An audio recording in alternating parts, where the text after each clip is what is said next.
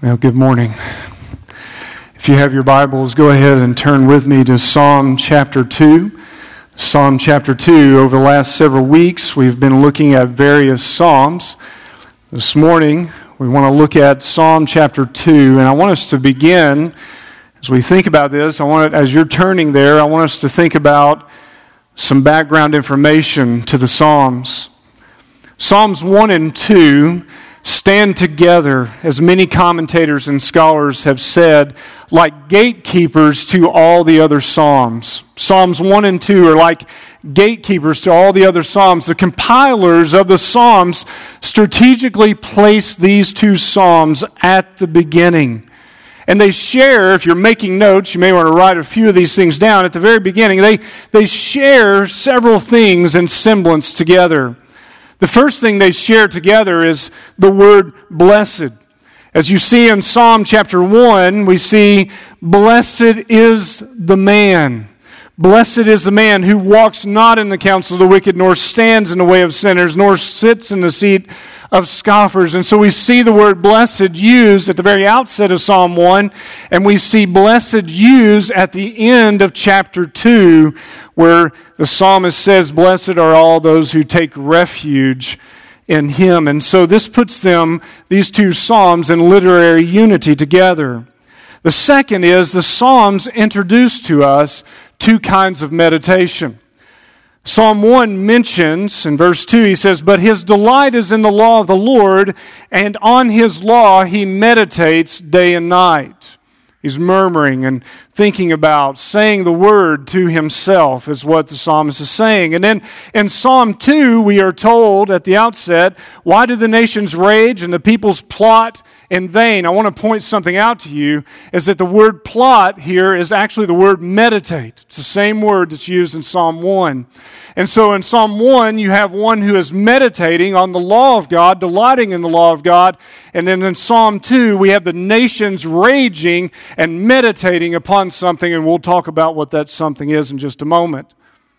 And then third is the contrast that's given between the way of the righteous and the way of the wicked. We see in Psalm 1, verse 6, we see the psalmist says, For the Lord knows the way of the righteous, but the way of the wicked will perish. And then in chapter 2, 11 through 12, we see, Serve the Lord with fear and rejoice with trembling. Kiss the Son, lest he be angry. You perish in the way. We have the, the contrast between the way of the righteous and the way of the wicked. So I wanted to give that to you this morning as we begin to note that this is the gateway into all the other Psalms.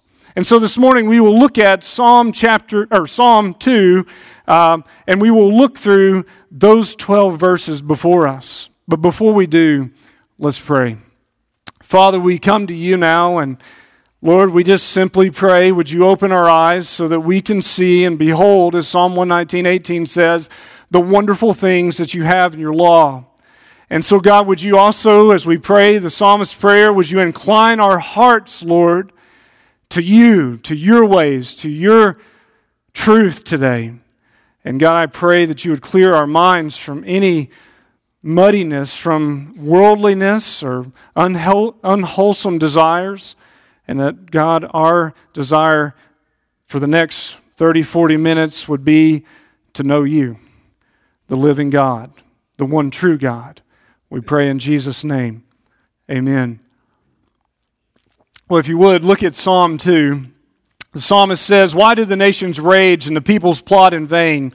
The kings of the earth set themselves and the rulers take counsel together against the Lord and against his anointed, saying, Let us burst their bonds apart and cast away their cords from us. He who sits in the heavens laughs, the Lord holds them in derision. Then he will speak to them in his wrath and terrify them in his fury, saying, As for me, I have set my king on Zion, my holy hill. I will tell of the decree the Lord said to me, You are my son. Today I've begotten you. Ask of me, and I will make the nations your heritage and the ends of the earth your possession. You shall break them with a rod of iron and dash them in pieces like a potter's vessel. Now, therefore, O kings, be wise.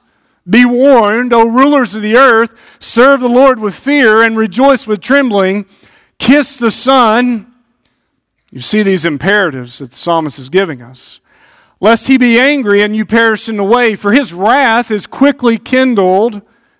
Blessed are all who take refuge in Him. And so this morning, I want to just follow a very simple outline, a very simple structure, because as we look at Psalm 2, we see four different scenes. We, still, we see four different speakers. We see four different voices, and that's how we're going to kind of work through uh, this this morning. So in verses 1 through 3, we see one scene, and it's taking place on earth, and what we see there is the voices of the nations. And you can hear the voices of the nations, they're crying out, they're rebelling against God, they're jeering against God, and their rebellious nature.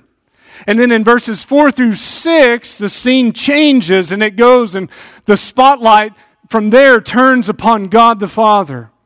And we have his response to uh, the rebellion that's going on on earth. And then the third voice, or the third scene we see here, is the voice of God's anointed.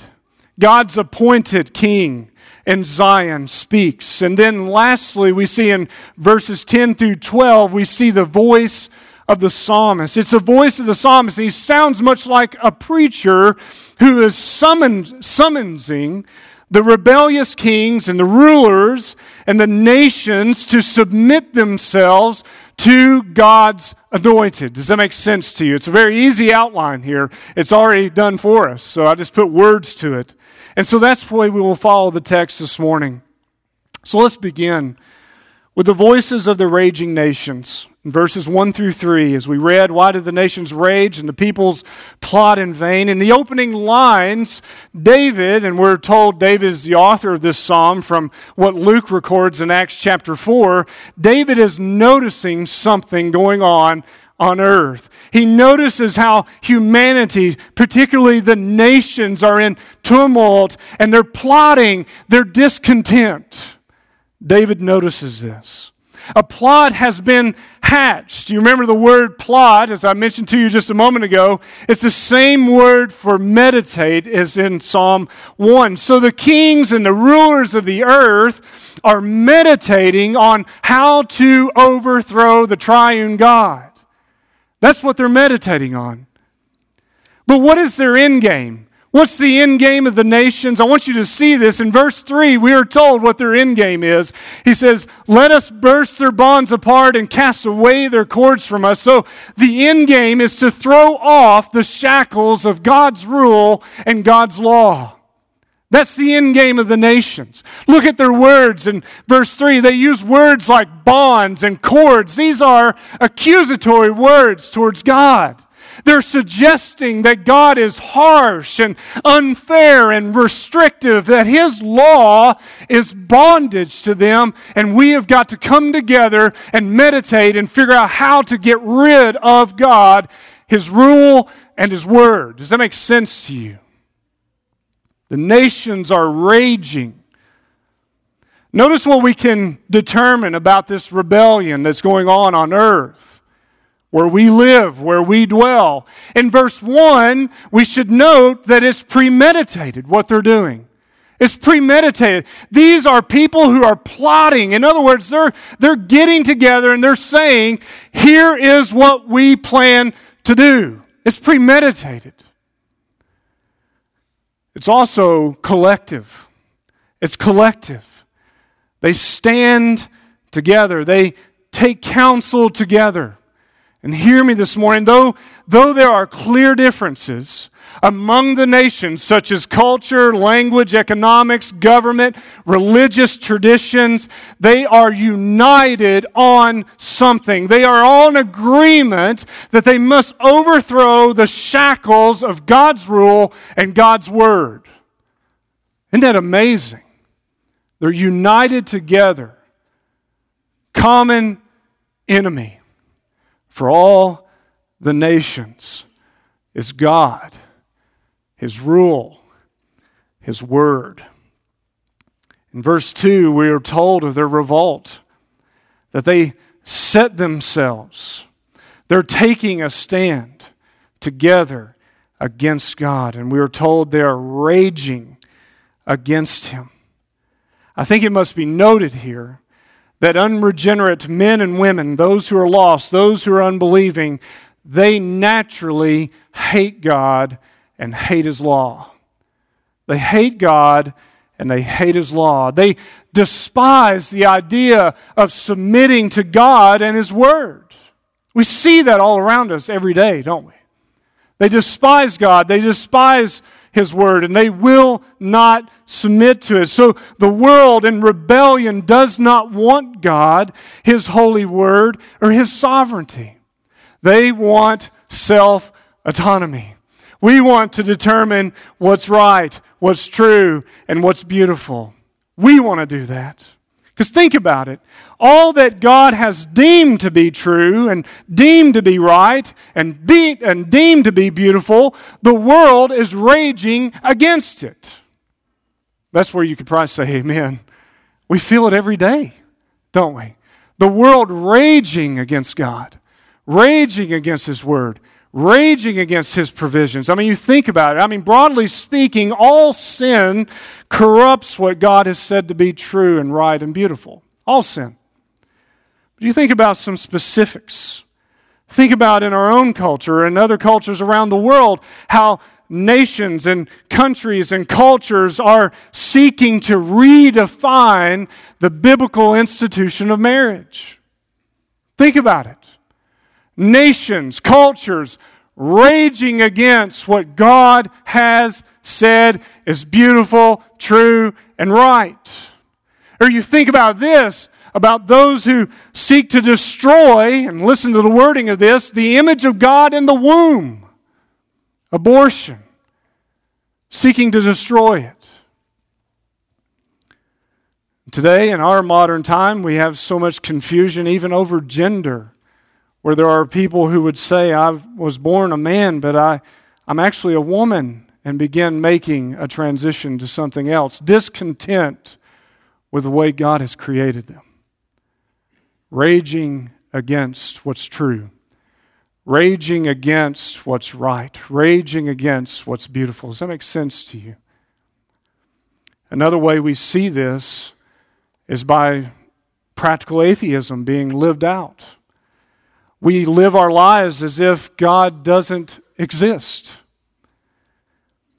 In his book, The Existence and Attributes of God, Stephen Charnock makes the following observation in his chapter called Practical Atheism. He says the descriptions of the nations of the world lying in the ruins of Adam's fall and the dregs of that revolt is that they know not God. They forget God as if there was no such being above them. And indeed, he that doth the works of the devil owns the devil to be more worthy of observance and consequently of a being than God, who nature he forgets and whose presence he abhors.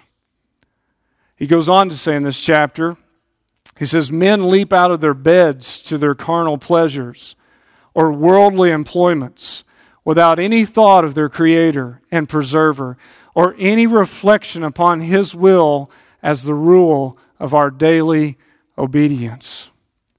Practical atheism, living as if God does not exist. Does that happen around us? Is that happening in our culture? Absolutely, it is. So look at the question. psalmist says, Voices of the nations, why are they raging? Why are they raging? Because they would want to do nothing more than to get their hands on God and destroy Him. That's why they're raging. And you say, oh, no, that's not true. Listen to what Charles Spurgeon said in one of his sermons. He says, We have in these verses a description of the hatred of human nature against the Christ of God in determined malice, they arrayed themselves in opposition against God. It was not a temporary rage, but a deep seated hate, for they set themselves resolutely to withdraw the Prince of Peace. They hate him and they hate his Son. We have an example of this in the New Testament. When Jesus was born, mind you, it's God taking on flesh what is one of the first things that we see in Scripture that happens? A king, Herod, attempts to kill him. It was an opportunity there to lay their hands on the God from heaven and destroy him. And that is what Herod sought to do. As Matthew records for us, he says, Now when they had departed, behold, an angel of the Lord appeared to Joseph in a dream and said, Rise, take the child and his mother, and flee to Egypt and remain there until I tell you, here it is. For Herod is about to search for the child. And here's what Herod wants to do to the child he wants to destroy him. First thing, First thing we see of Christ, the God man on earth, that happens to him as a king seeks to destroy him. Or consider what Luke records in Acts chapter 4, 24 through 28. It's interesting what Luke does here in Acts chapter 4, 24 through 28, because this passage, Psalm 2, is actually used in this section of Acts. And it's applied in this way. Luke says the, Israel, the people of Israel and the Gentiles and the kings and the rulers, they've all come together. And guess what they're trying to do? Destroy Christ. Listen to what he says. He says, And when they heard it, they lifted their voices together to God and said, Sovereign Lord, who made the heaven and the earth and the sea and everything in them, who through the mouth of our father David, your servant, said by the Holy Spirit, referring here to Psalm 2, why did the Gentiles rage? and the peoples plot in vain. The kings of the earth have set themselves, and rulers were gathered together against the Lord, against his anointed. For truly in this city there were gathered together against your holy servant Jesus, whom you anointed, both Herod, listen to what he says, Herod, Pontius Pilate, the Gentiles, and the peoples of Israel. They're coming together. They're fulfilling the very thing that Psalm 2 talks about gathering together to destroy. But listen to what Luke says. These people of Israel have gathered together to do whatever you, your hand and your plan predestined to take place. When looking at this first scene, perhaps maybe it's a little depressing to you. When you think about the whole world being stirred up against God and against His Son, but take heart. Look at the key word in verse 1.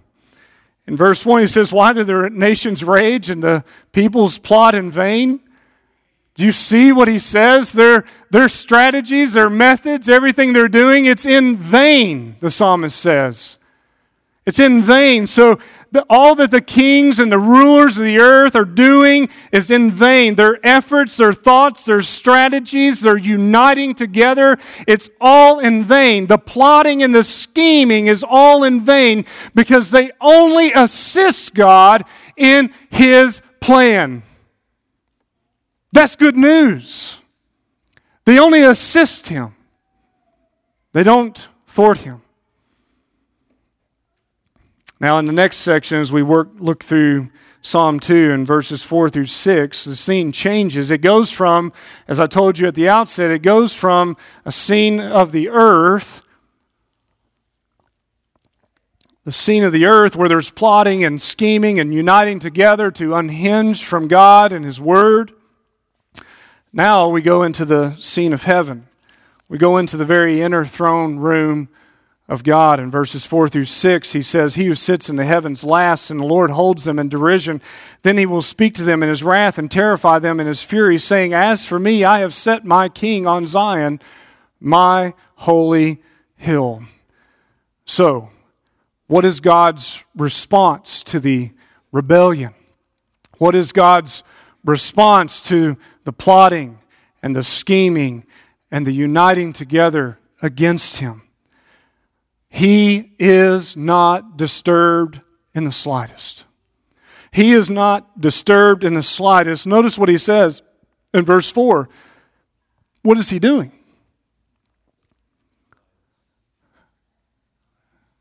He sits. He's not bothered. He's not bothered by what's going on in the earth. He sits, and we're told in the text, he laughs. God laughing, this is not a reference to God's amusement of what's going on on the earth or God's delight in what's taking place. It's rather a scoffing that expresses anger and contempt for what's going on on the earth. He's not panicked. The schemes of man not shaken him. The plots of man not taken him back. As one commentator said, he says, God is unimpressed. He's unimpressed. Then he goes on to say in his commentary, he says, if you have imbibed a Western sentimental view of God as a great soupy softy in the sky, then you will not understand this picture of verse 4. In fact, you will likely be offended by it.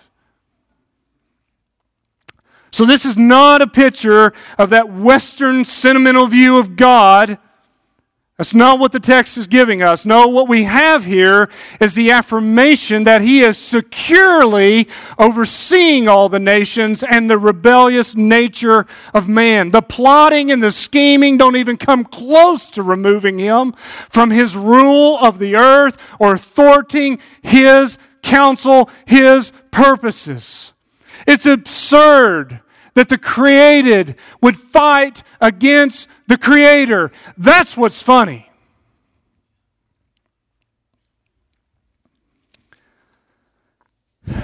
Isaiah gives us another glimpse into God's response to rebellion on earth.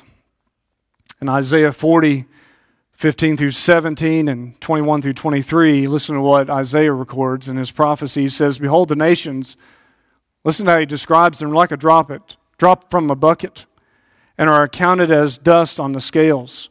Behold, he takes up the coastlands like fine dust. Lebanon would not suffice for fuel, nor are its beasts enough for burnt offerings. All the nations are as nothing before him. They're nothing. And he goes on to say, he says, Do you not know? Do you not hear? Has it not been told to you from the beginning? Have you not understood from the foundations of the earth? It is He who sits above the circle of the earth, and its inhabitants are like grasshoppers, who stretches out the heavens like a curtain and spreads them like a tent to dwell in, who brings princes to nothing and makes the rulers of the earth as emptiness. Can it be any more clear? So, verse 6 concludes this scene of heaven by God providing a response to those who are rebelling on earth. God's response to this global rebellion is to crown his own king. We sang songs about it. What the kings of the earth sought to prevent, God has already done. This king is unlike all the other kings of the earth. This king is righteous. This king is just. This king is holy. And we're told in verse 5 that is terrifying to those who are on the earth.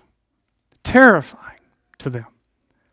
And so the scene changes as we move to verse 7 through 9, where we see this king speak, the voice of God's anointed. In 7 through 9, it says, I will tell the decree. The Lord said to me, You are my son. Today I've begotten you. Ask of me, and I will make the nations your heritage and the ends of the earth your possession. You shall break them with a rod of iron and dash them in pieces like a potter's vessel. And so the opening lines here, there's the mention of a decree. What is the decree? The decree is God's sovereign eternal, unchangeable plan. It is His eternal, unchangeable plan. It's in reference to His eternal will. It is the sovereign decree of the covenant between the triune God. Here specifically, it's the covenant agreement of the Father and Son that the Son would be king. He would fulfill the office of king. And so here we get insight into the plan before the beginning of time. We get insight into the sovereign decree of God. You heard it read for us earlier in Isaiah 46, where we were reminded, call to mind, remember, I'm God, and there's none like me, declaring the end from the beginning and from ancient th- times, things not yet done. Notice how God has done this. He has declared the end from what? The beginning. And guess what's going to happen? My counsel is going to happen. I will accomplish all my purpose. All my purpose. So, what is the decree? In verse 7, we are told, We are told, You are my son. Today I've begotten you. The writer of Hebrews, in Hebrews chapter 1, verse 5, guys, I've got a thousand scripture references to go with. Psalm 2 is referenced so many times in the New Testament, but uh, particularly here, Hebrews 1 5, the writer of Hebrews quotes from Psalm 2 and applies it to Jesus Christ in order to make the point that Jesus is the divine Son. He is the God man. And we hear this at his baptism, his transfiguration, and in Acts 13 about his resurrection that he is God. He is the God man. So hear me this morning. What is God's response to rebellious man? Jesus is God's answer. He's the answer. Jesus is the Lord's anointed king, and he is not like any other king who has ever lived. This king is appointed by the Father. This king is God's only begotten Son. He is divine, and so he is able to perfectly accomplish the Father's plan. As we read in Isaiah 46 His will, His counsel shall stand. Because the Son can perfectly uphold it. Does it make sense to you this morning? It's also important for us to note here that He's not appointed, hear me, by a vote of general consensus. The rulers of the earth are not consulted about this. No, he is appointed by the decree of God. He's appointed by the decree of God. And in verse 8, we're told of his jurisdiction. His jurisdiction is global. There's no place, there's no people group, there's no tribe, there's no language where his dominion is not absolute. He reigns over all. The same nations that were raging and plotting in verse 1 will be the possession not of a weak, ungodly king of the earth, but of the God and King from heaven. The ends of the earth belong to him.